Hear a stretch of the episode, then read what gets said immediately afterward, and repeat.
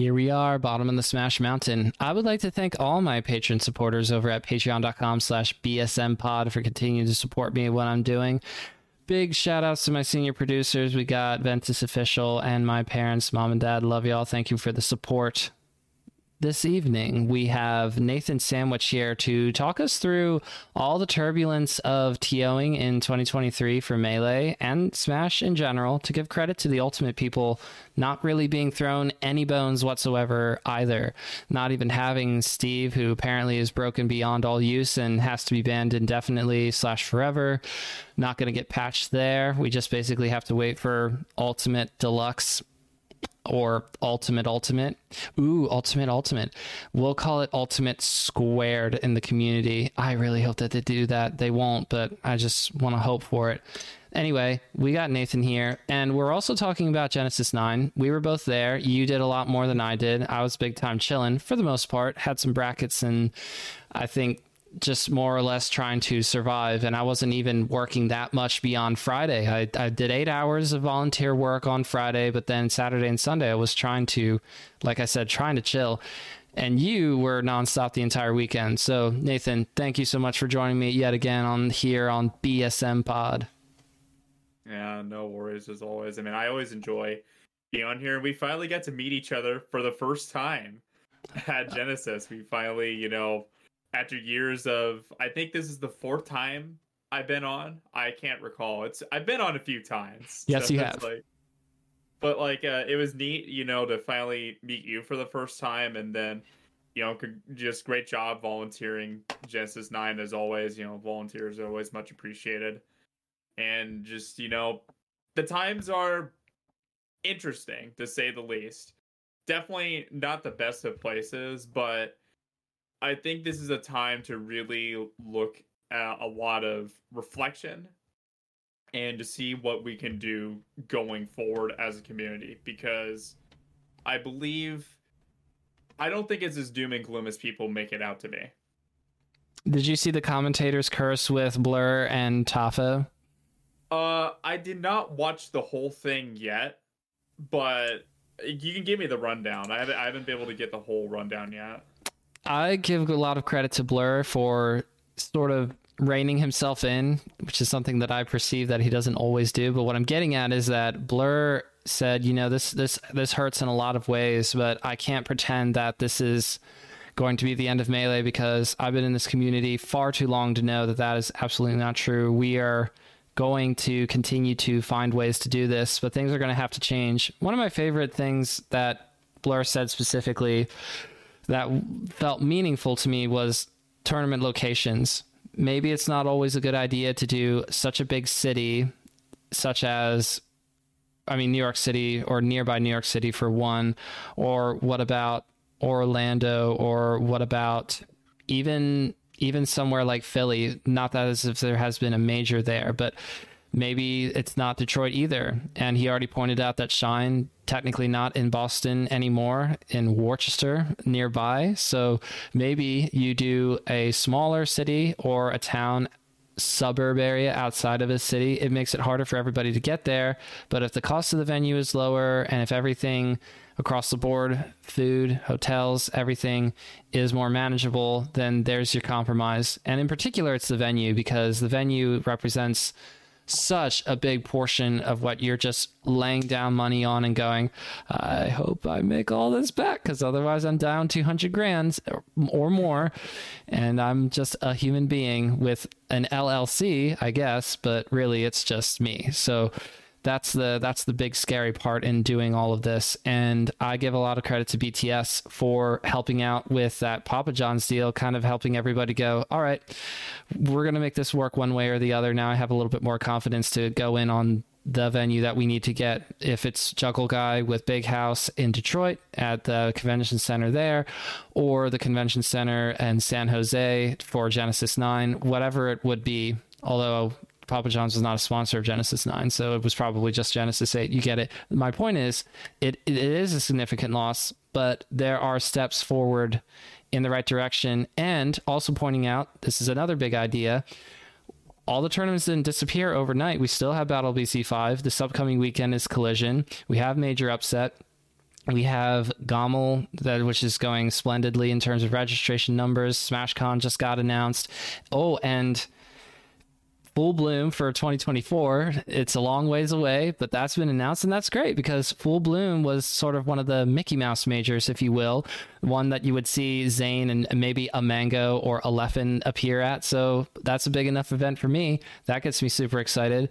So it is not all darkness and uh, blur wanted to definitely lean into the darkness bit but he he said you know it's actually not all bad news but it is definitely a sucky situation because it, it handicaps us in a lot of different ways.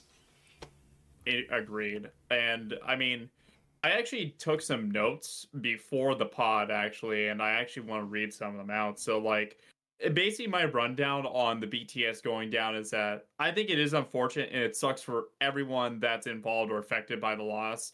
I would say specifically Mikey, Zain, Rachel, um, people that were formerly there, uh, like Hotbid, uh, Aiden. You know, it sucks for all of them because a lot of them really came to their own while there. Um, you know, Summit as a whole. I mean, you would say next to probably Genesis or a Big House, you'd say that was the event that everybody watched. So, in terms on the majors perspective, I think it is a big loss. I won't. I don't think that's anyone would question that. It's a big loss.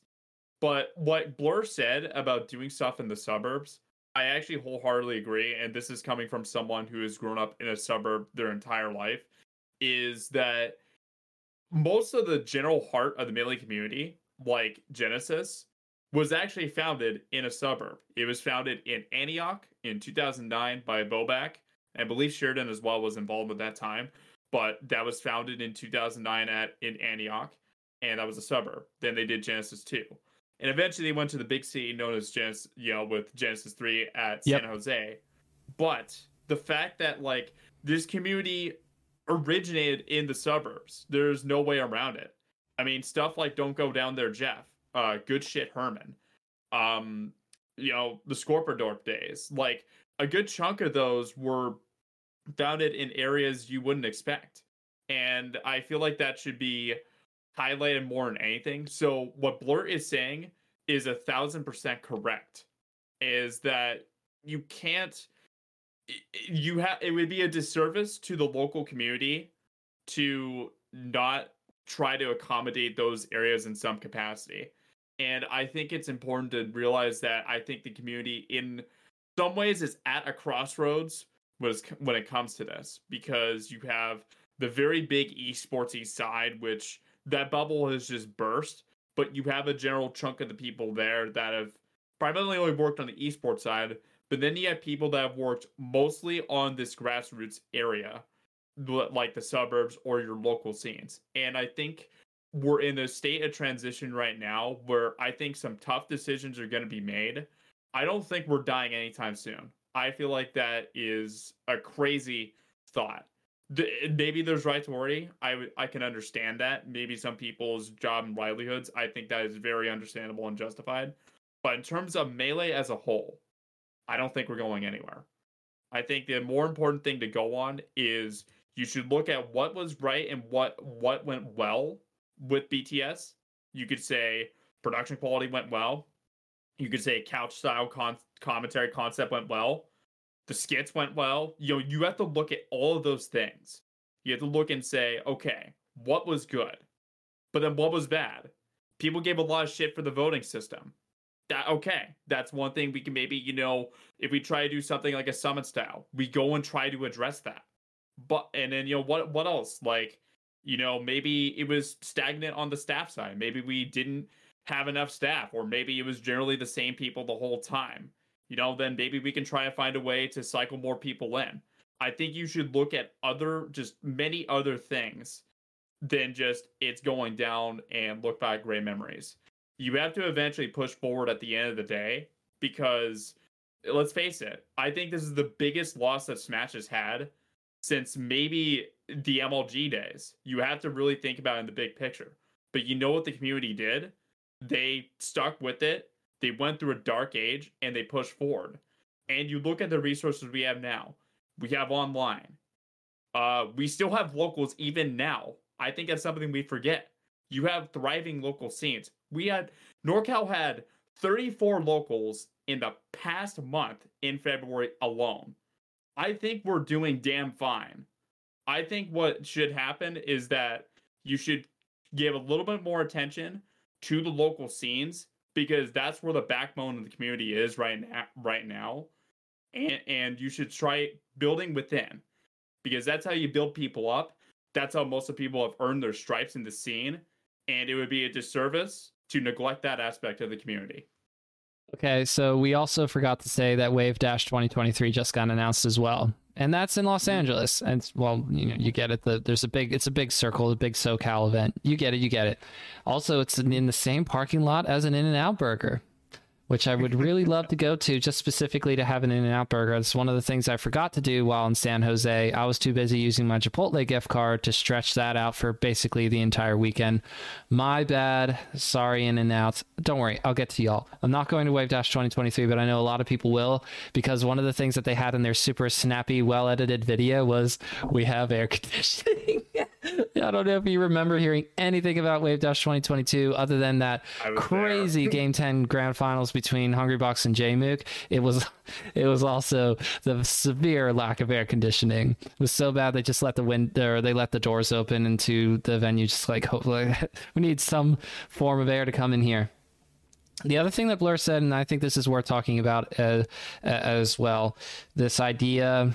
Hold on, I lost it a little bit here. Let me just reel this back so that I'm getting the right uh, the right train of thought and not pulling the wrong train of thought. Hold on, let me think about this because I had this locked and loaded, but then I saw Wave Dash 2023 and I want to make sure that I mentioned it.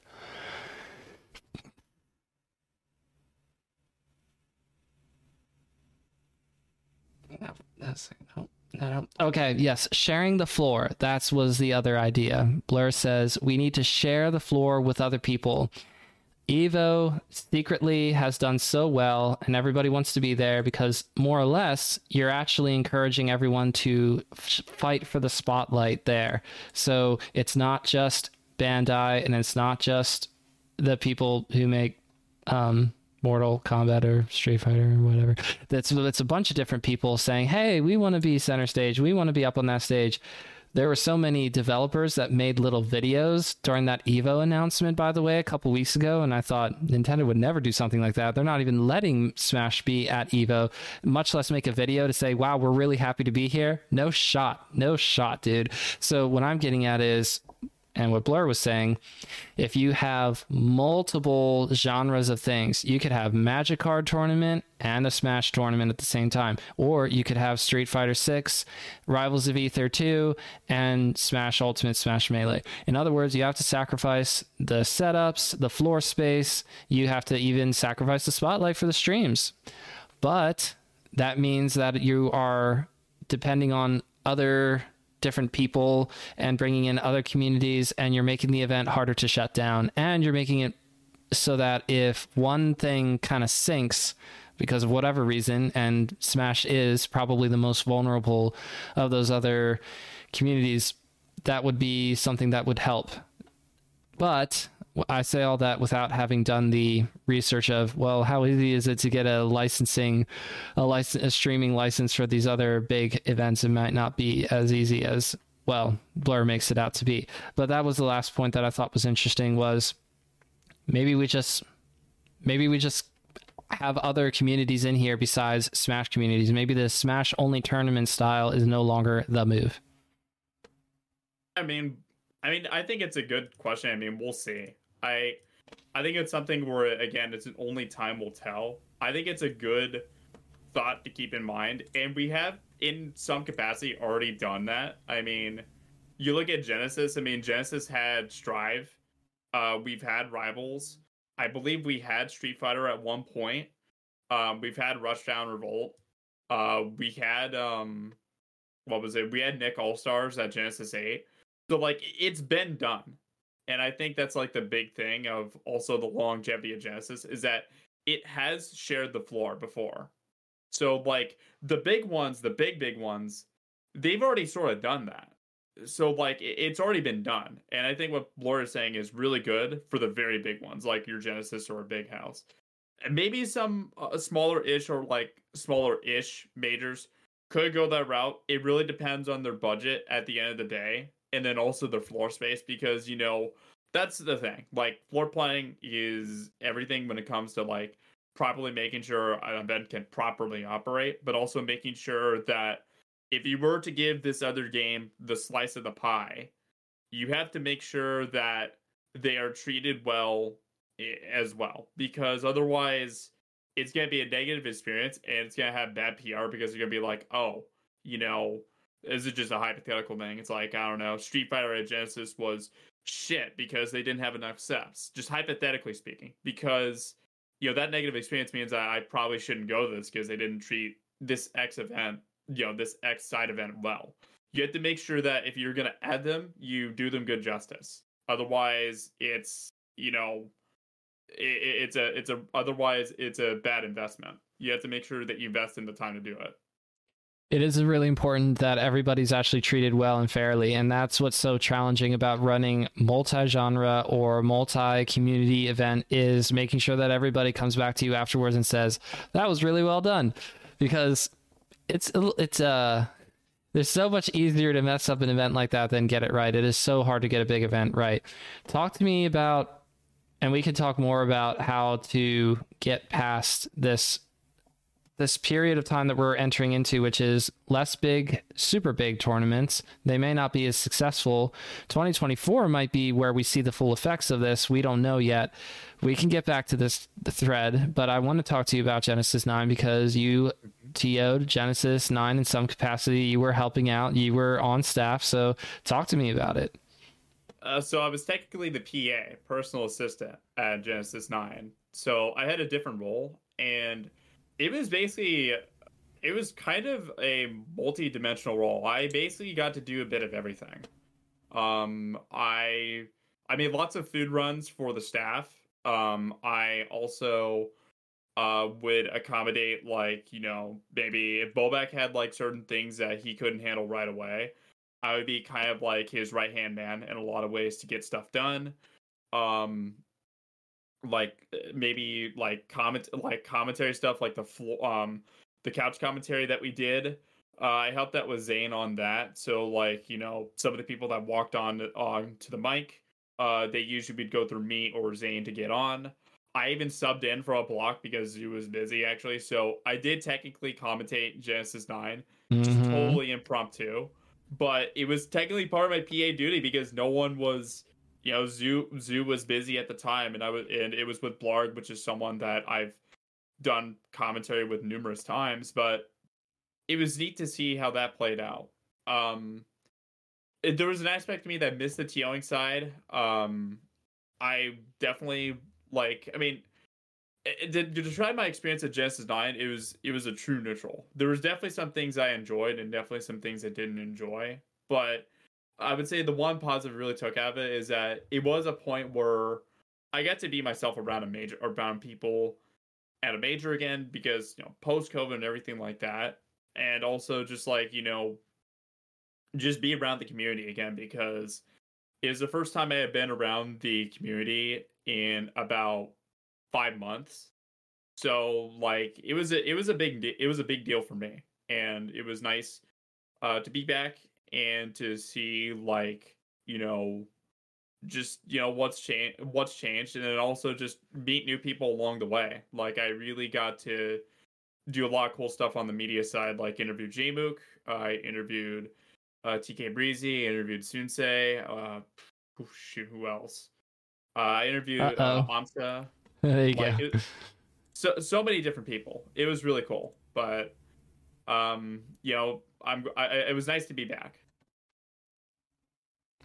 It's nice that I got to meet you there and for the first time as well. I was so surprised that you went in for the hug. I was not expecting this, but I was not going to be so surprised that I didn't know what to do because I'd already been caught off guard at my first major ever, which was Pound 2022 last year. Wheat went in for the hug. I was so not expecting this. I picture Wheat as a very stoic, and he is actually a very stoic person in my mind. He, he likes the dry humor stuff.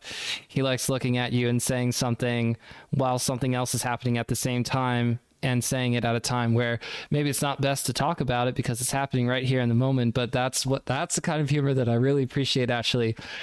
But I was just not ready for for a hug. So that caught me off guard. However when you went in for the hug I was like oh this warms my heart.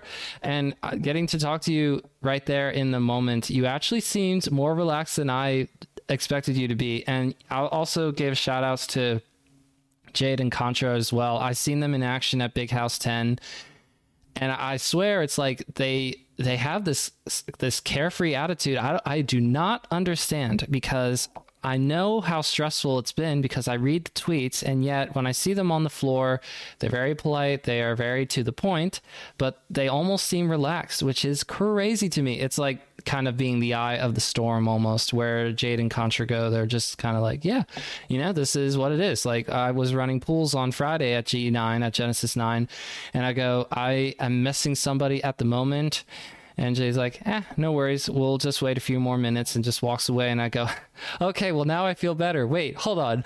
I should be trying to help Jade feel better about how the day is going. They shouldn't be forced to be in that position where like I'm the one who's supposed to be comforted as the um as the as the pool captain. So big big shout outs to I, would say everyone on staff looked fairly relaxed where where I saw them. I guess I would peek over and there would be an intense conversation happening sparingly, but I would say overall it felt like a lot of the work that had went into the event kind of allowed everyone to ride through and not be openly stressing out and looking like they're falling apart say it's part two just us having a lot of experience. This entire team was generally the same team that was last year's team is just in a couple different positions.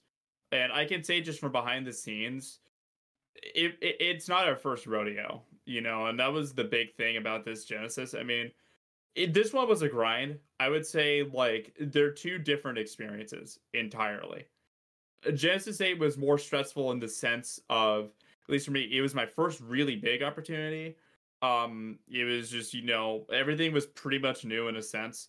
Whereas this time, you know, I knew what to expect. I know the cycle of how it works. Like, once you've done it once, I would say the first one's the hardest, but once you've done it once, it's, I wouldn't say it's easier, but you kind of know what to expect. You also know that you have to roll with the punches sometimes if shit doesn't go as uh as planned. You know, we ha- we've had like a ton of ideas that we wanted to do to Genesis 9, but we'll shove it along to the next Genesis. So I mean like generally like I, I mean I, I wouldn't say like this event like it had its road bumps you know start.gg going down was that was definitely the, the i would say the most stressful part of the event but it, overall, I mean, I think it's just we we've seen things before. I mean, this is where I would say experience comes in, and there are bigger things to worry about than like you know, like th- there's so many other things to worry about. So you have to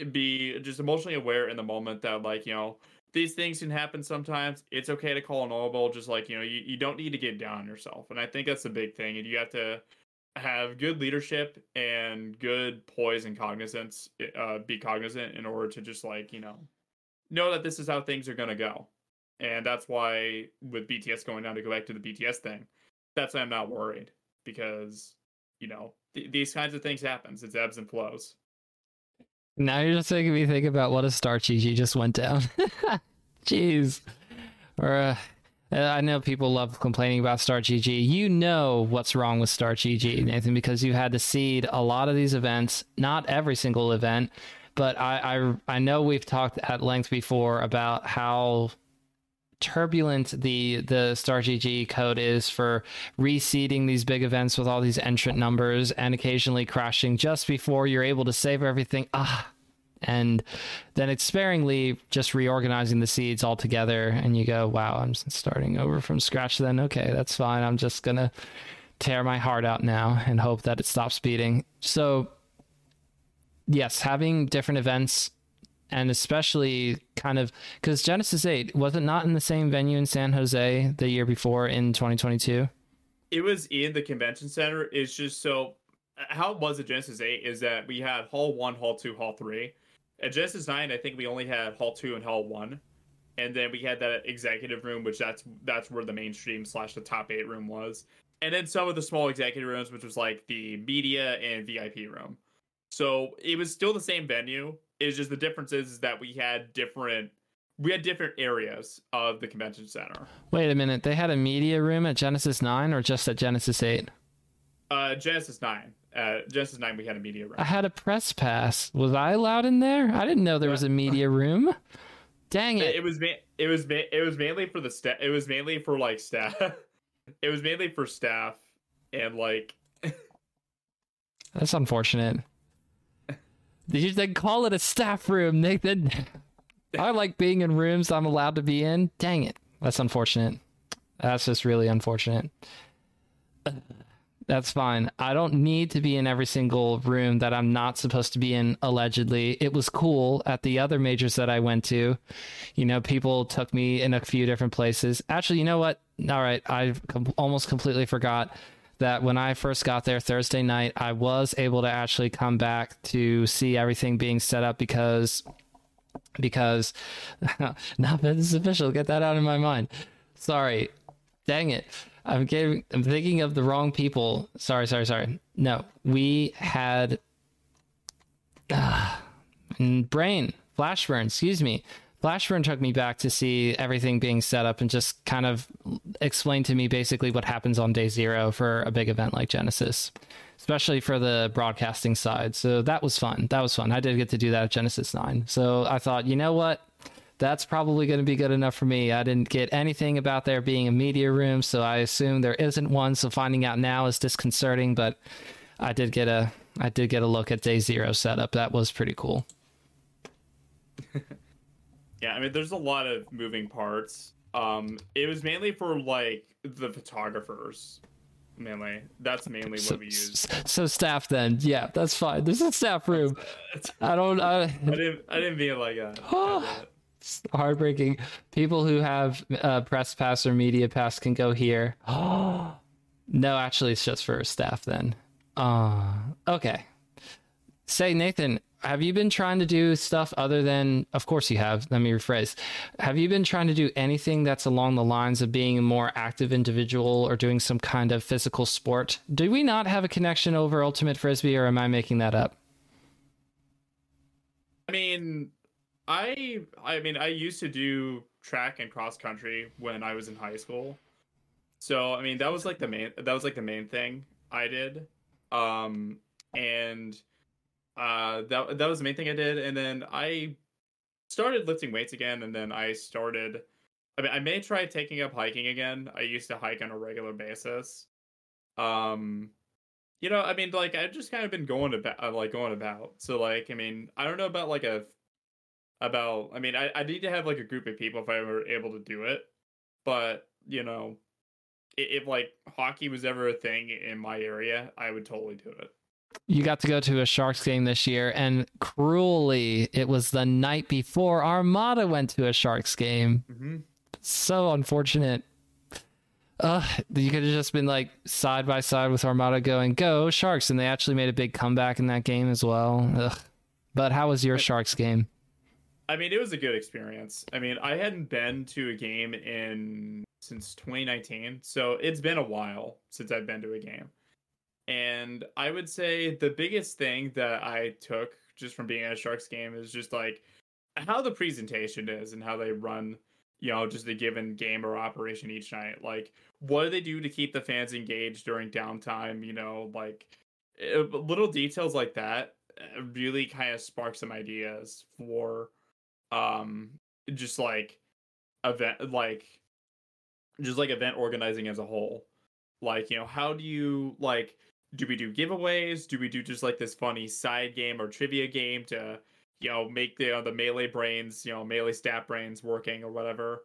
You know, it, it made me come up with a lot of TO ideas that I would like to apply at some majors. Some of them actually did come to fruition at Genesis 9. Like the big um the Intel box giveaway thing or like uh the the person that had that was the sandbag at the uh in the crowd at Genesis 9 in the crowd.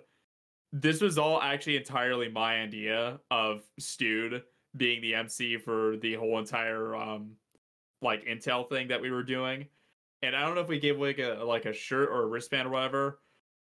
But basically like I came up with that idea and we actually went forward with it. And I was I was really happy about that because it was a massive success. And I think stuff like that is important because you have people that are there for different reasons. Some people are there to compete, some people are there just for the spectacle as a whole or may not even know about Smash that much. You want to get them engaged in, in certain areas that makes it I don't know if intimate is the right word for it. You want to make it engaging you know, because yes. you're waiting for the next match, and the ma- the matches are generally the main attraction. That's the main attraction that people want when they come to watching. But eh, when you do that, um, but uh, but like you need to have something on the side. It's like it's like having a, a video game. Like it, like I, I would use old games as examples. Like having a video game, you have the main core of the game that's really good or whatever, but you have a bunch of side modes. Like you know, I would say I I can't believe I'm using Madden as an example because Madden is dog shit now. But basically, the old Madden they would have like Pro Bowl mode, they would have uh, create your play mode, they would have training camp mode, they would have uh, scrimmage mode. You know, they they'd have all these things. You know, and like it, it's just more things to add, but it doesn't like overflow like the big picture. And I think that's a big thing when it comes to these sort of aspects of running an event is that you have a lot of content ideas or whatever, but the main thing is that if you keep it to where the continuity is intact, then it works well. What I was what I was really happy to see, I don't know why I never thought of this as being a good idea before. It's not like I have put a lot of thought into this or anything, but I always thought, what if we just kind of treated the melee intro videos like our national anthem before a big event starts? And I swear that was actually the perfect thing for Genesis 9 when they did that before the top eight started for melee singles. And then at some point during one of the breaks, which um, I wonder if we'll have as many breaks moving forward, you know, because we don't have as many. Uh, so sad. The BTS Twitch channel. I hope somebody takes over that. Anyway, the the the one of the breaks had I believe it was Flashburn. I could be wrong because Flashburn does broadcasting. So I think it would be Flashburn typing all the things on the screen for everybody in the crowd to see. I love that so much. Just typing out different things. Uh, my favorite, personal favorite, was while the camera was surveying the crowd, the camera caught one of our keyboard GameCube controllers, GameCube controller just with a keyboard in the middle, you know, and then whoever it was typed in, I'm actually using that keyboard right now. And the crowd cheers and the text goes away. And then all of a sudden it's just like mashing keyboards. I don't know why. I thought that was well done. It was very well done. I loved the engagement throughout top eight. And I think everyone being on the edge of their seat to see is this finally the run for Jmook? I think that also kept everybody very focused, very engaged. I was sitting next to some of, I was sitting next to some of, okay, I don't want to mix up the different people here, but I believe it was either Smasher Magazine friends or Mike Haze friends. One of those two. And there was somebody there who hadn't really watched Melee before, but they were into it because the friends were saying to this person, Jmook has never won an event before, and look, so close to winning one now. And so that was uh, that was I think that just keeps everybody engaged when something historical is happening. So it's easy for something like Genesis. It might be harder for other tournaments, but when you're seeing something like that, you go, I'm just completely locked in here. Oh, also funny screen, go haha. exactly. I mean, just I mean to touch up on Jmook. I mean, it was really a joy to be around him the entire weekend. I actually spent a very extensive amount of time with him throughout, both just in the VIP, just like in the VIP room, seeing seeing him warm up and prep. I even got some friendlies with him as well, and he's just a very, it was very down to earth. And uh, when it came to top eight, I could tell he had a very like a laser focus, like a Stone Cold Killer face, and it was really nice to see. Like I was glad that I did an interview with him on Thursday because I really got to get an idea of how he goes about with a major. You know, just kind of what's his thought process. And like when we did our interview, like I think we you probably saw it, it was like what was the grindiest thing you've ever done or whatever. Like we, we had some questions like that we asked them. And when I did the Jmook interview, literally after the interview, we talked for just like a few like just even like a couple minutes after because we both started playing around the same time like 2014 15 so like in our sort of generational sense we kind of were on the same wavelength in terms of just you know what we were talking you know what we were talking about and what we understood. And even just in how we play even there's kind of a general idea when you could tell someone was playing uh, they, they, a lot of the old school melee players have told me this that like you could tell when someone was playing before 2013 and you could tell when someone was playing after 2013 you could tell when somebody is a doc kid and you could probably tell when somebody's a Slippi kid. I swear like history repeats itself and i saw it there but like the back to the jmook thing it was a treat to see and just like throughout the entire weekend you know just seeing him go through things when I went to when we went to get him to the media room to get his headshot for top eight. Um, like he was just very. I was like, I asked him like, you know, how you doing? You know, how how how you holding up? And he's like, feel good. You know, and like it was in the type of like tone of you know, I'm like, okay, he he's locked in. You know, he's locked in. He's focused. Um, you know, they, they're all business when you know you have you have to go and start competing, and it was a treat to see and that laser focus eventually led to him winning and really happy he won because he earned every bit of that and i couldn't be more p- proud of him. I'm sure many others agree. And i i feel like so spoiled because all these people attended so many majors just to see Hungrybox win them. I I would actually like to see a Hungrybox win because uh, seeing the pop offs that I've seen just for advancing through the bracket are crazy. But I've been able to see Amsa win his first super major and Jmook win his first super major. Really cool tournaments, Big House 10 and Genesis 9 that I'm referring to. Really, really historical, one that we'll look back on forever. And at least for, I mean, for the Big House 10, I was too nervous to sit front row, but for Genesis 9, it wasn't necessarily up to me one of my roomies, Jer we both volunteered enough to get VIP sitting. You know, we we worked. No, I'm kidding. You worked for your VIP too, Nathan. Anyway, the point is that we got to sit up front, and so in the vods, you can see me and Jer sitting. Oh, and Firepuff 12, we were all up front together, all sitting next to each other in the front row, just witnessing history and going, "Oh yeah, I, I don't need to frequently point out to people that's me behind." so and so a person during grand finals VODs or winners finals, but it's just cool that that's there. And maybe I'll show my children, but I really promise you, I'm not going to go out of my way. Everyone stop the local. Y'all want to see this video? Look, there I am. That's me right there. No, not that one. No, no, that no, that one. The wearing the red. No, the other one. Where, oh no, I'm owned. Yeah, uh, that that reminds me of the SpongeBob meme of "Look, Gary, there I am." Yes, that's exactly you right now. That is exactly me. Exactly. It's cool. Exactly... It's cool to share a little teeny bit of history because I was interviewing Oats a couple months ago, and and Marco just casually says it was so cool watching Amsa beat Mewtwo King at such and such, and I go, wait, what? And he goes, go back and watch the VOD. And I'm like, wait a minute, are you sitting next to Mewtwo King, Marco? He's like, yeah, that's me. I'm like, what? Uh, that's that was actually me during Zain Wizzy at Genesis Five, actually. Wow. Um. So you know, you probably know the interaction I'm talking about, the crazy pit fight between them. So um, fun. Um, I was uh, a couple feet away. I, I basically was actually around Wizzy almost generally through almost all of his loser run, losers run and um, it was very fun. I've told a couple people this, but um, it was absurd. And I remember I talked to because I think it was Chroma and Visha commentated it.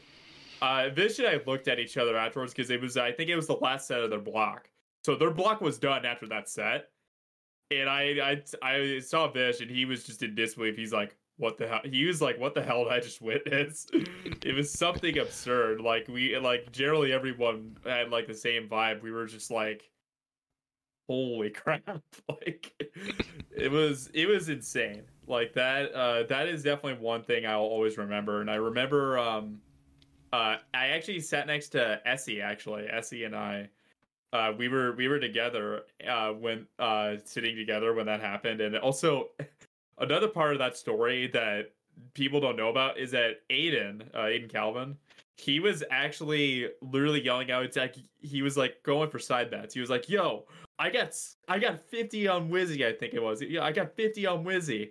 And basically trying to take side bets with anyone in the crowd.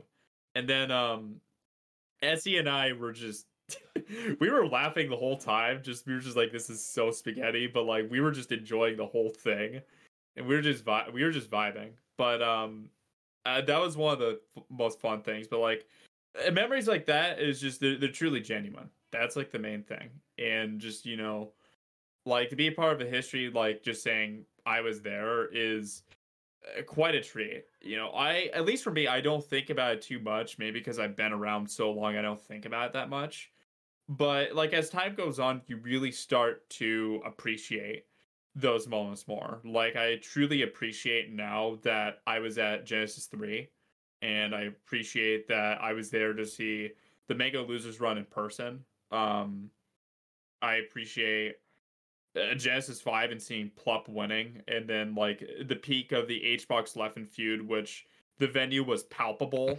when that was happening. Like it was a palpable feud at that time. Oh yeah, um, that was definitely boiling point. But I mean, you know, just, just those memories, they just they stack up over time, and you know, you look back at it, it's like you know, you truly have a wonderful time, uh, you know, with this community. And I'm sure, like years down the line, you're gonna really be like, yeah, I was there to see Jamie his first major, and people are gonna be like, what the hell, you know? So like, that's just the nature. It's the nature of melee. That'll be a cool treat to tell in a few years. Yeah, eventually there will be people who say they wish they were there or they wish they came in at the same time or before Jmook won because Jmook might just win a bunch of events. I mean, we'll see what happens at Collision.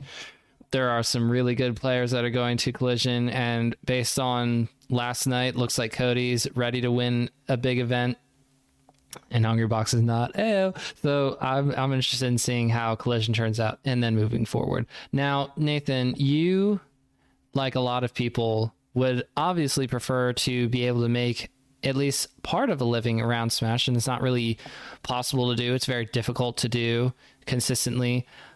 I would love, for example, for a, a group of TOs to just kind of be like the ones who run I don't want to say all of our events. I'd say about half of the big events, and they can make it work slightly better. But that also involves flying and going to cities for an entire week at a time because you well you you don't live in Detroit to run Big House, you don't live in SoCal to run Wave Dash, or you don't live in New York City to run Function Three or whatever big event's going to be near New York next. And I'm not talking about a pre major local like they have going on at nightclub tonight, even though that should be a pretty fun bracket. And I'll definitely be checking out top eight after we're done talking. But when you think about your specific role, what you've been doing around Melee, through Melee, enjoying Melee, I know that you need time to kind of decompress after being around for the big ones like Genesis. Mm-hmm in that running locals or even regionals has become harder for you to feel like you can actually put yourself into that process and do. So with BTS going away, it's just one of those support systems, one of those logistical systems that allows for a little bit more flexibility on what is a very limited flexible position as being a TO. How do you feel about continuing to participate in Smash other than just as a spectator or an event attendee? How do you feel about continuing to try to do stuff behind the scenes I mean, and help out? I would say it only the the BTS going down thing only affects a handful of people actually. It only affects a handful. It's generally the people that were already either contracted by BTS or was in that sort of inner circle already running majors to begin with. So with me, uh, it actually does not affect me much, believe it or not. It doesn't affect me much. I would say the only thing affects me is that it's a couple less events to go to and maybe potential commentary or staff opportunities. I mean, it, that that's when you get into the what ifs, but like that's just being realistic of like, you know, that's what could have been on the table. I mean, it's unfortunate it didn't work out, but I would say like if you were to do that, um, you would definitely ruffle some feathers. I think because I think there's a lot of hardworking organizers today all over the world, and the field I would say is more competitive now because I feel like people forget this is ultimately, you know, even though there's not a lot of money involved, it's still ultimately a business at the end of the day. They can be cutthroat and dirty at times, but it I think it's important to know that it's a business. And if you were to have this select group of people running X events, you know, great. It's probably going to be a quality event.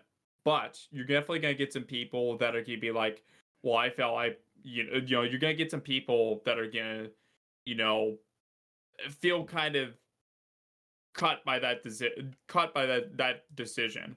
You know, I, I don't think that route would be a good route um, I think, I think trying to build like people trying to build up their things individually would be better because when you have VGBC going down, Panda Cup going down, and now this, you know, the the slate is wide open, and I feel like if you're to congregate now to like maybe one separate org or something like that, I feel like it's not a wise step. I think, you know, we should give it some time, you know, to let it breathe, you know, definitely grieve a little bit, especially those involved because, you know, it sucks for them but you know we should just eh, like embrace a process right now. I feel like if you were to go in at this moment and try to do things right now or have like a certain group of people run events yeah you may get some quality events and be great but you put them in a position to where you rely on them for everything.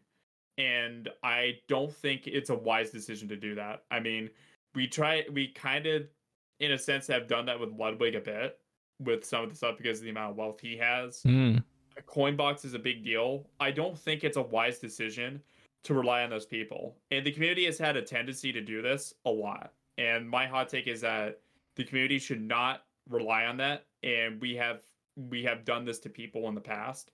And that's why people burn out or whatever. I think what should happen is that you should try to get a variety of people doing things. And this is why I should I would say go back to local stuff. Because when you go back to local stuff, that's all like those are the people that's your future. That's your future the scene. You know i'm gonna bring up brandon leaving norcal here. Uh, brandon leaving norcal is a huge deal for norcal melee. Brendan's been to say one of the most iconic people the community has ever had. And to have him leave norcal it's a big deal. But the community i would say norcal we have shown that we can do it without him because we have built from within. We have built and had people like Cowpaw Kid, Iconics, Floods, Free Hops, um, Italo, uh, Nate Gallagher, uh, myself, uh, Javi, and probably many, uh, Trey the Trashman, probably many others I'm missing. Vile, Otto. I mean, these guys, you may not know much of these guys, but these guys are the guys really holding it down for NorCal Melee at the moment. Um, because generally Brendan only does the big stuff now, which is huge for us. But it's showing that we have more there. And I think you should turn to those things because we're gonna get to an age where your big names aren't gonna be around as much anymore. Like, you know, I'm being realistic here when I say this, is that Blur hasn't run a really big event in a while. And I'm not saying it's like a knock to Blur or anything, but I'm just saying I'm just saying it how it is. Is that like, you know, you're gonna need to have other people take on the mantle on running these big events or managing certain things. And I think if you're to rely on a handful of people and they go out or they take a step back, then what the fuck of a scene is left? You know, you can't you have to make sure that in the concept of you have to roll four lines. That's a hockey concept. You have to roll your first line, which is generally your star players, your second line, which is kind of your solid players, third line, still solid players. Fourth line could be like your grind line, you know, your your players that are enforcers or whatever. but the thing is, like, you have to make sure that the community can collectively work, you know, still operate.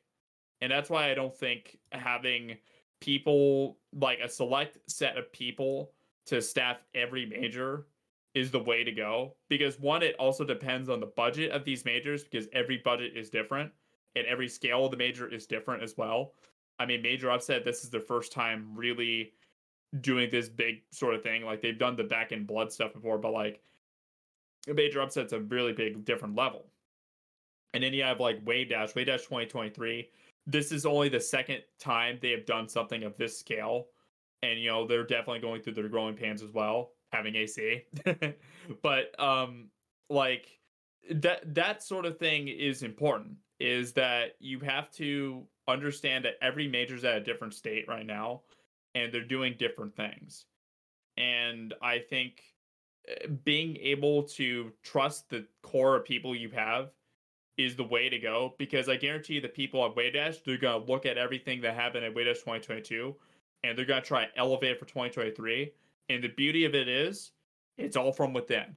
And that's why, like, you know, despite everything that went wrong with Wavedash 2022 last year, like, I'm glad that they are going forward with it with another major because that will be, you know, they're, they're trying to do their own thing. You know and add AC a... to the venue. but like, yeah, exactly. But like that that sort of thing is the big deal. And I don't know, like I, I think I think local scenes should be valued more in this state of time, especially since the the majors slash esports bubble just burst. There are a lot of different bubbles bursting around esports, and there is a general collective feeling of uh oh, uh oh. But I think about how there's going to be also an influx of stuff. For example, the big thing for 2023 across FGC is Street Fighter 6 coming out. And I think Combo Breaker happening in the either late spring or early summer. I want to say late spring. No, it's, it's actually happening May. in May, right after right after Battle BC Five, isn't it? Yeah, late May. So is Street Fighter Six going to be out by then? We all know it's going to be out by August, but is it going to be out by the end of May? Combo Breaker I'm probably really wants it to be out. The streets want it to be out by May. Definitely in the streets. Oh my gosh, that's a good point. Oh my gosh. Well, if it's not out for Combo Breaker, Melee's out Combo Breaker is what I'm getting at. We just need little things, little things like that. And then Rivals of Aether 2 is coming out in 2024, and I'm really hopeful that that that that, that game turns into something bigger than Rivals of Aether as it as it stands now. I think it's not as if to say that ROA is bad or that it's not enjoyable to play or that the cool the Guild House, not Guild House, that's the venue nearby, the big convention center in San Jose. Mm, something about housing. There's there's there's a, there's a community of people rivals of aether workshop characters, workhouse. Anyway, the point is people be making custom characters. There's all kinds of different little things you can do in Rivals of Aether now. I'm just hoping that Rivals of Aether 2 goes super hard in the paint just because that'll be a bunch of new eyes. I think in 2022 we saw that with um, Nickelodeon All Star Brawl. You get to see people. You get to see at least, at the very least, a very fun crew battle, melee versus ultimate. You know that had twenty thousand viewers. You know people who may not have necessarily paid attention to a Smash related thing before, and like, all right, close enough. I want to check out Nickelodeon All Star Brawl because the idea of SpongeBob SquarePants fighting Patrick Star in a fighting game sounds cool or in a platform fighter. Hopefully there hopefully that will also help all these events that do crossover because we do get things like Combo Breaker. I believe CEO is still planning on having one of the Smash event, uh, Smash uh, games uh, in their bracket. Not entirely sure, but we we will hopefully see. We'll hopefully see not just Smash centric events going well, but also the crossover ones going well.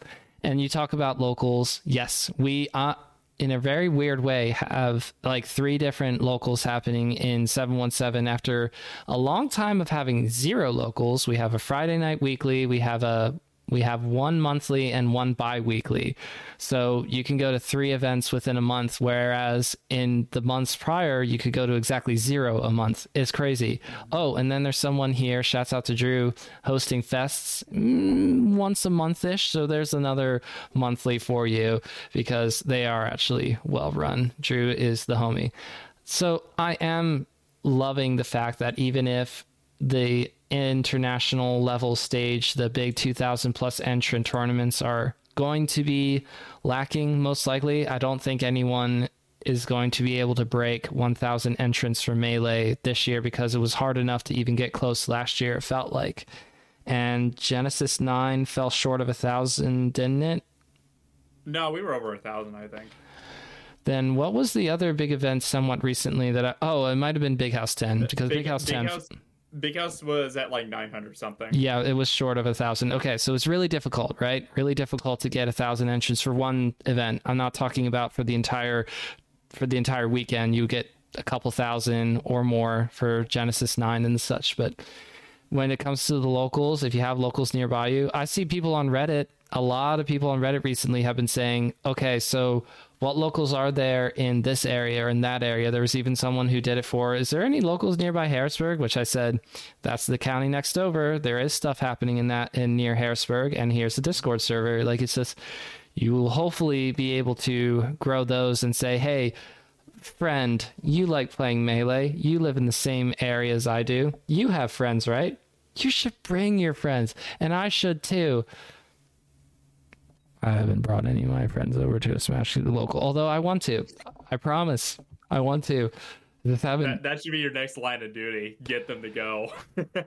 I already feel like I'm a soldier by going to the events in the first place. But you're right.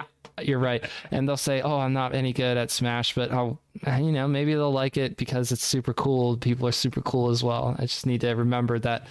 Yes, just because they don't play a lot doesn't mean they won't actually have a good time. They can have a good time. Okay.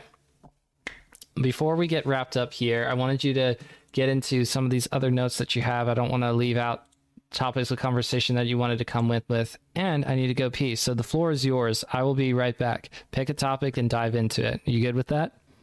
Yeah, sounds good. All right. I guess really in this time, I mean, it would be where does I mean one where do we go from here? So I would say uh, with the community, I mean I already touched up a bit on it is that where the community should go is to uh, go back to its roots because I think we you could say I, I like to envision this. I've thought about this recently is that it's like a 10 year rise or like a 10 year run. We uh, hit it with Evo 2013, and you see this boom.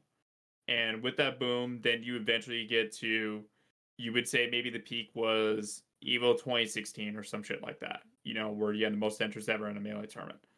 But you had like this general wave that the community rode off of, where you had a Genesis, a Summit, a Big House, a main stage, you know, whatever. Uh, you had those types of events and with those types of, uh, you know, with those types of things going on, and now with those ending, you have to look and say, okay, that was the end of. You could say we called this back in the day. We call it the platinum age. That was the end of the platinum age, you know. And I think going forward, you now have Slippi kids, and these people are now going to be embarking on their own journeys as well because our doc kids, we never really had to deal with anything sort of going down like this. You know, the OGs like a Blur, a Tafokints, a Mango, like anyone that's been around around as like 2004 and shit like that. I would say those are the people that are probably the wisest of anybody. Like I talked to I texted Bobak a bit about this and he was like, "We're gonna be just fine. You know, these are the ebbs and flows, and sometimes you gotta roll with the punches." And to his credit, they were right. Um, and another reason why I would say, I mean, I feel like this has been the hot subject, is that I had just been through this with NorCal Melee specifically in 2021, 2022. Because in the times Uh, I think there was one. Uh, there was one podcast. I don't remember which one. I don't know if it was the second time I was on or the third time I was on. Um, where I it, I talked about how NorCal Melee is kind of whatever, but uh, since then we've had a massive improvement. You know, I texted Nick Gallagher, who's one of our production slash organizer people, and he said, "Yeah, we're in a bit of a local boom right now, and the landscape of our local scene is changing." You know, 408 Melee, South Bay Melee is still like that is like the area for like you know NorCal stuff. Guild houses are the premier local, but you have other supporting locals as well, like Blackthorn is a fantastic up and coming local uh, that happens uh, every Tuesday uh, on twitch.tv slash NorCal Melee on occasions. Mm. Um, we have uh, Rosa Rising in Santa Rosa. That's been going on for about a year. I think they've had 20, they've had over 20 iterations now of it. Uh, Gator Games, the SF State Monthly, finally back in back in action. That's a great thing to see um you know just there's just a bunch of things and if you were to ask me in 2021 or early to mid 2022 i would say fuck i would say fuck we're in trouble you know we don't have much we don't have a lot of tos you know it's just but with time you know through people stepping up and taking on new things or just you know through the process things got better and I think majors are going to go through a bit of that. And that's why my worry is not much. And I think, you know, you have to look at as that, like, you know, all these old stuff, like the summits and stuff like that, you know, you can't trot on legacy forever because um NorCal Melee did for a long time, I would say. Um, for better or for worse, because I mean NorCal has a very rich history, that's not to discredit it but when you have a new era, and especially something like COVID, where you had no locals for a while, and you're trying to figure out, you know, what what kind of scene do you have?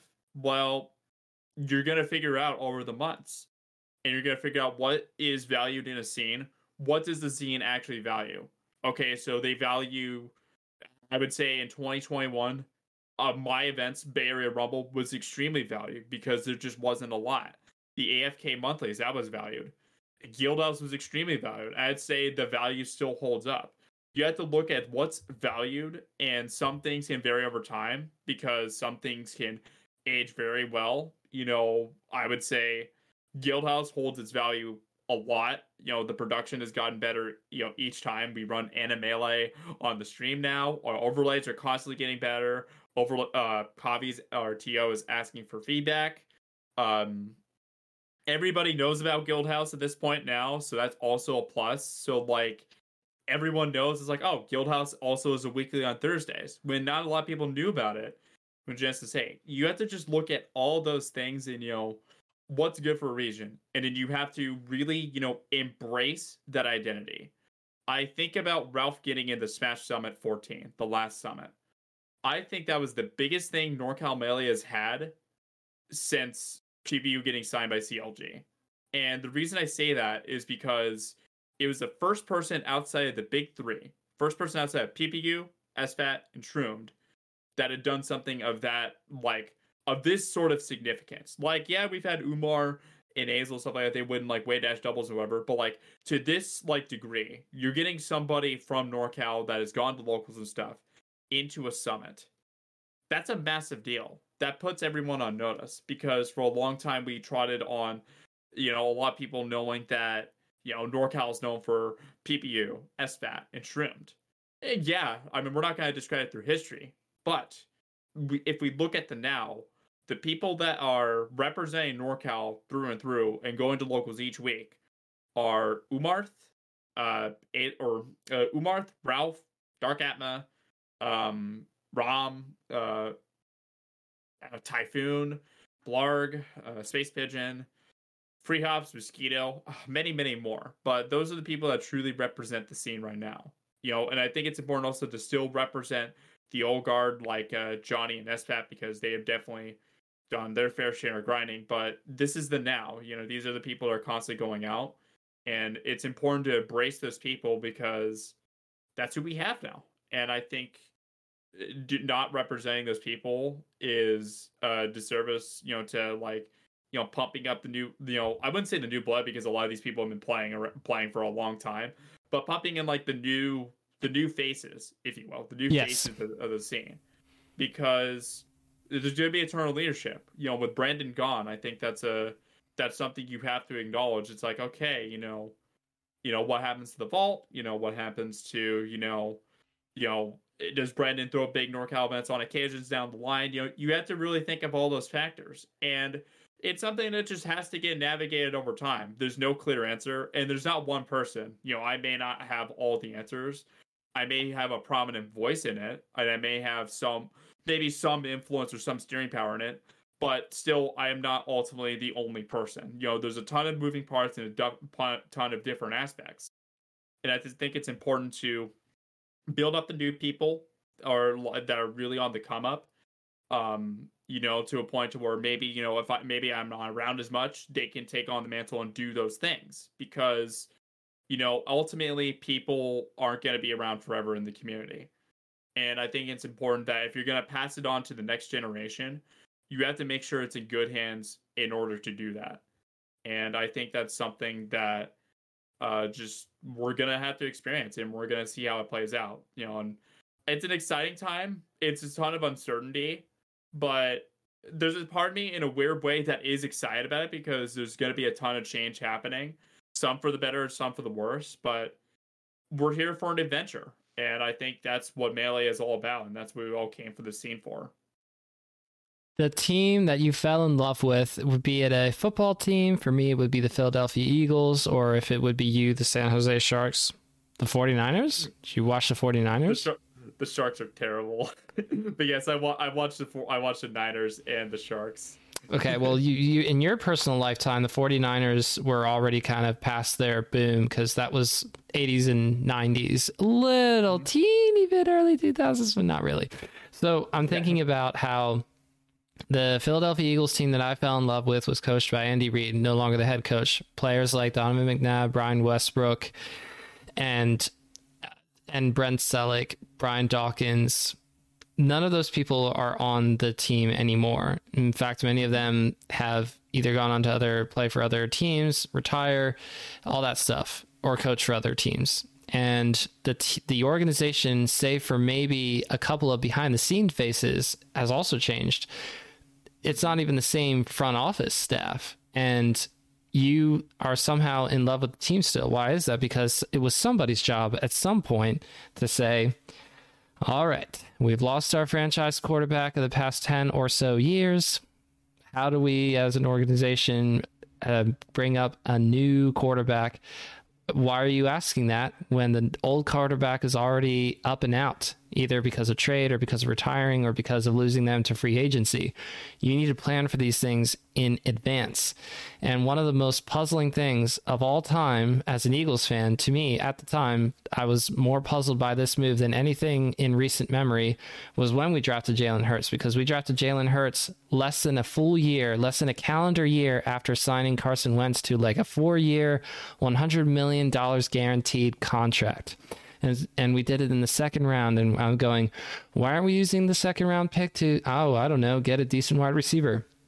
Why are we drafting a quarterback who's going to be pressured to play in this city?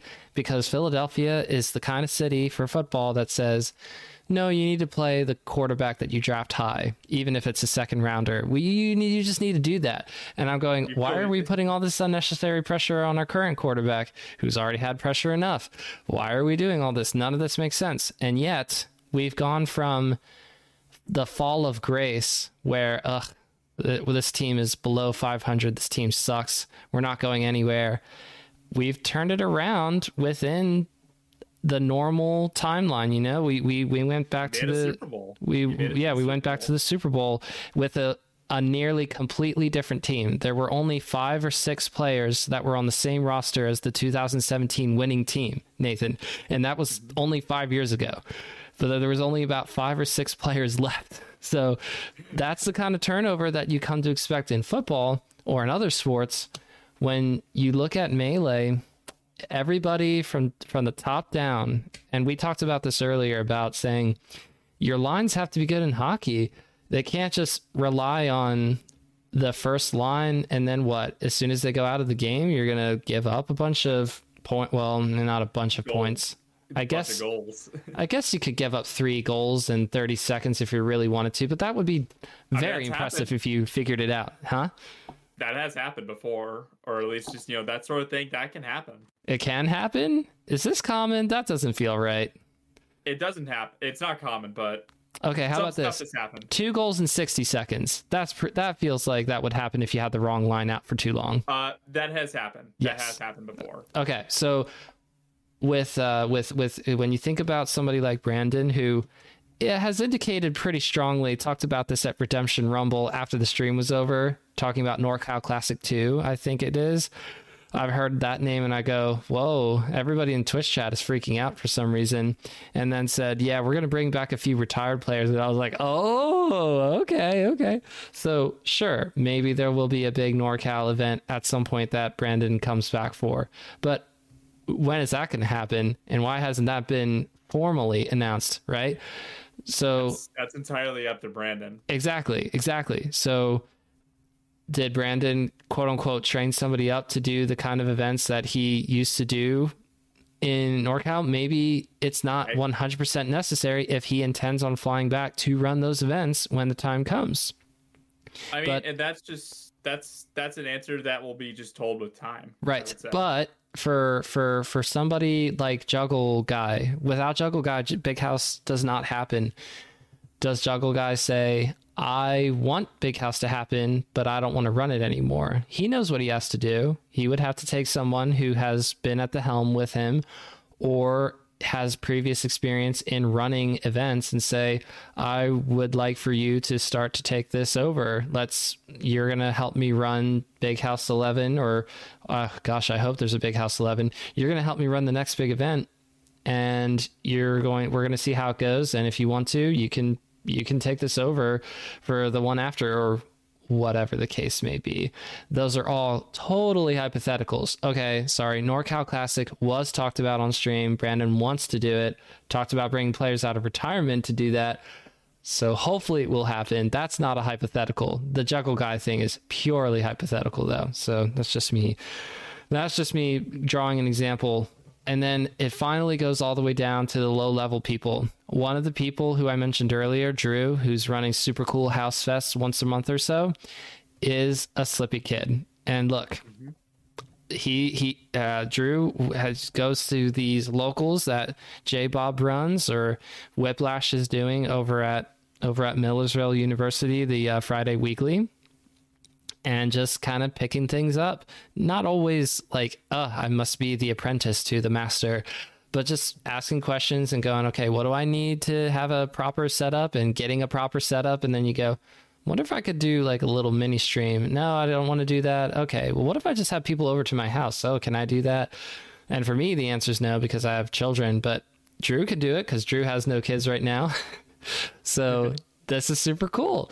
And we all we all say thank you, Drew, because there's one there's one person who who helps make our region feel more alive and very alive because part of the big draw is there's a there's a lot of liquid courage going around at that 21 plus event you know? Uh, i guess for the people who partake it's very super dummy hype for me. I'm just big time chilling. I'll be somebody's designated driver actually i can almost entirely guarantee you that i will definitely be someone's designated driver for that evening because they live close to my house. But anyway that's how we keep things going in in in the local sense is just saying you know what? What if i what if i what if i do this? It's not drew saying oh no bts is shutting down.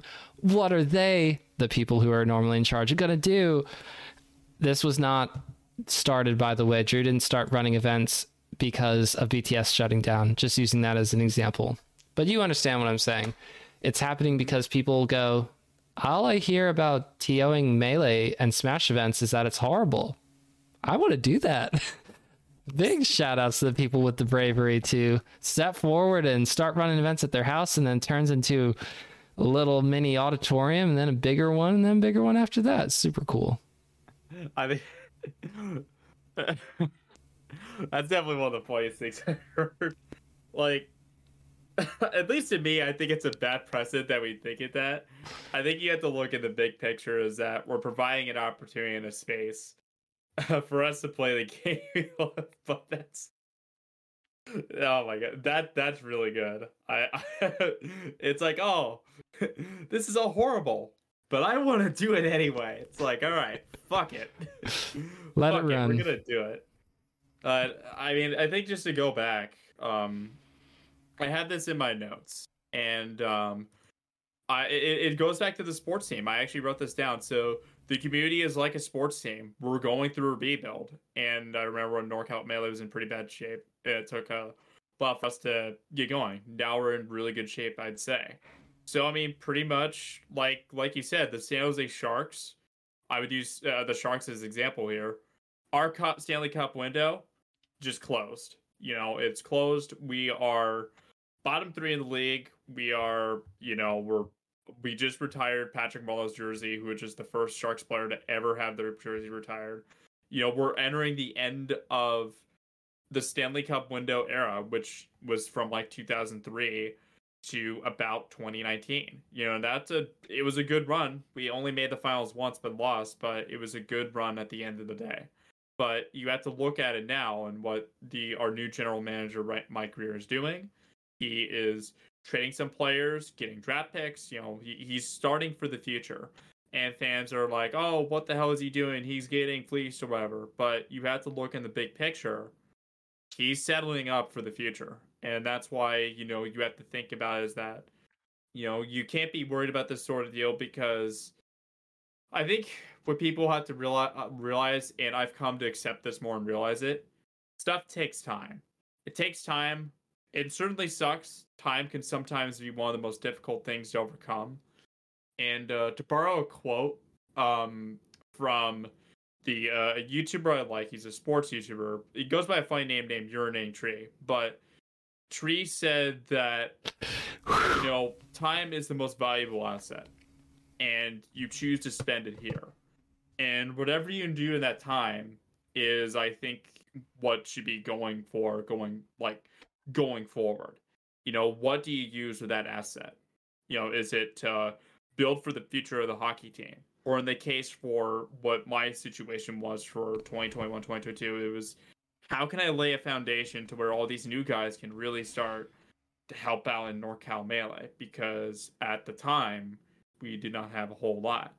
You know, you have to really look at those things. And there were some very difficult times. I am not gonna hesitate from. There were some times where I thought about pulling the plug, but you know, through through persistence, um, through process, some encouragement from people really close to me, Umar, Bobak, I would say those are the main two I really give them my utmost respect and appreciation for.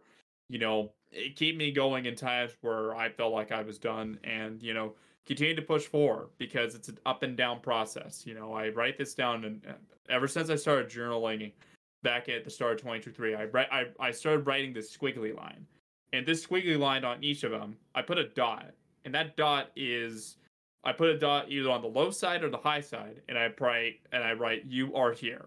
That's the general state of mind you are right now. So I was just going to say I was going through a down. I am there. But that squiggly line, it's going to go up again.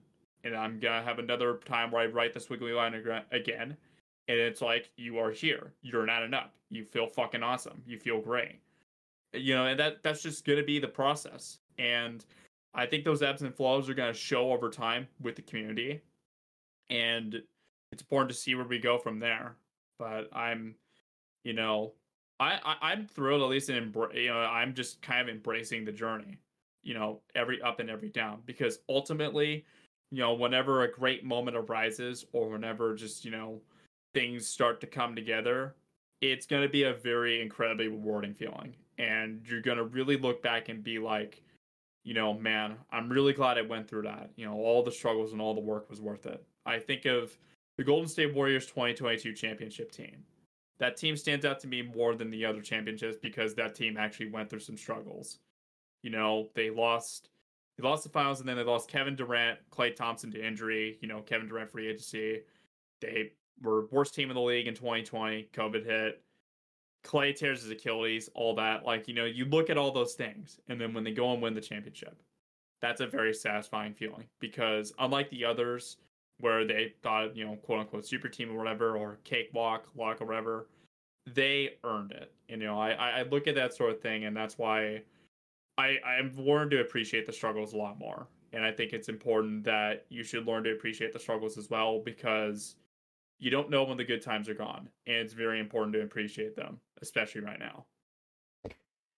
You could look at Genesis 9 being the culmination of surviving through the process of Genesis 8 being delayed and running, and in some ways feeling like ah, this is kind of like a last gasp sort of situation. What's what's going to happen to next year? Are they going to be able to operate at the same capacity? It wasn't necessarily a big overarching question, but I thought that kind of process of having to delay an event and do go through all of those channels who are all saying back to you, well, what? Why are you doing this? And going through that process, I imagine, just takes years out of your life in a metaphorical sense, not necessarily literally. And I thought, how, much more stuff will Sheridan and Bobak and the rest of the Genesis team put up with? And it culminates with Genesis 9 being like it it's certainly going to be a top three tournament for this year. It doesn't matter if it was the first big tournament for 2023. We will look back on this year after it's over and we're in 2024. We'll look back and say Jmook winning Genesis 9. Yeah, that's a top three tournament of the year. And it's a, it's also a shame. It's put so much pressure on everybody else to have like such a sick event, but like, you know, you, no yeah, one can no one no one can claim to have Jmook winning the first super major ever. And especially because again, it was Genesis 8. Jmook breaks out and then spends second. a year trying to get first and doesn't get there. Ah, oh, this is so painful because Hungrybox just seems determined to only win when he plays against Jmook.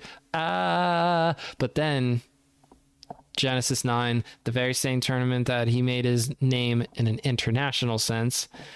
You and I knew who Jmook were before Genesis 8, but you get what I'm saying. Wins that that was the result of so much work. I mean, not just you, I'm talking about everybody on the team. And of course, we have to give, we always keep saying it, but we'll keep doing it. Sheridan, Bobak, doing so much, so much just to make that even possible. So that was not because everything was super easy and the roses were all blooming nicely.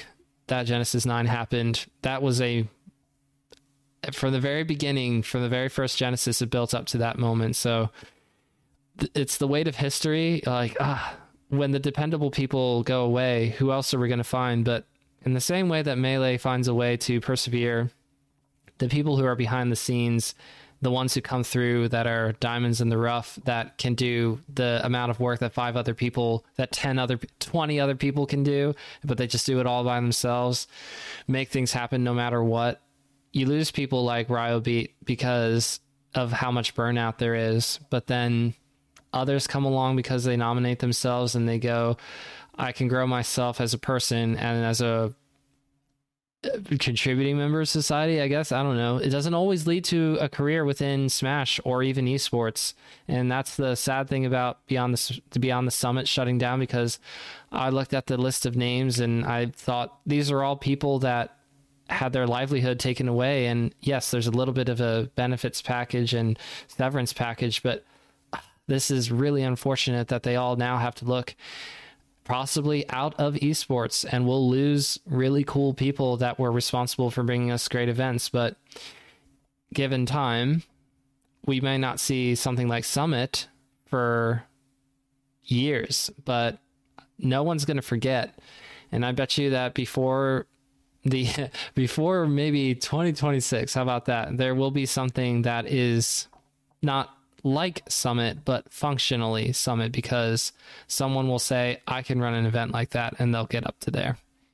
Yep and i think that's the beauty of it is that you have to look you have to look at the big picture in these times. It's a it's kind of corny to say a cliche to say like look at the positives but i think you really do because you know, and I think also just appreciate what they did. You know, they they deserve all the thank yous, and you know, I think also appreciate the moment, appreciate that people like Bobak and Sheeran have done this sort of thing for almost 15 years. I think that's a big thing to account. And I truly appreciate them more now, now seeing uh, one on the bracket end side and then also seeing more on the media side of how they operate things. And it's truly a treat to say. And I've gotten to see a lot of cool things uh, behind the scenes that they do. And then also just like, the fun the fun that they have you know just that you could tell they genuinely enjoy what they do and i think just more importantly to just you know just just appreciate uh, just appreciate it you know i think that's the big thing and uh, those people regardless of what the future may hold with them you know you wish them one only the best but then also just in the future wherever they wherever the community goes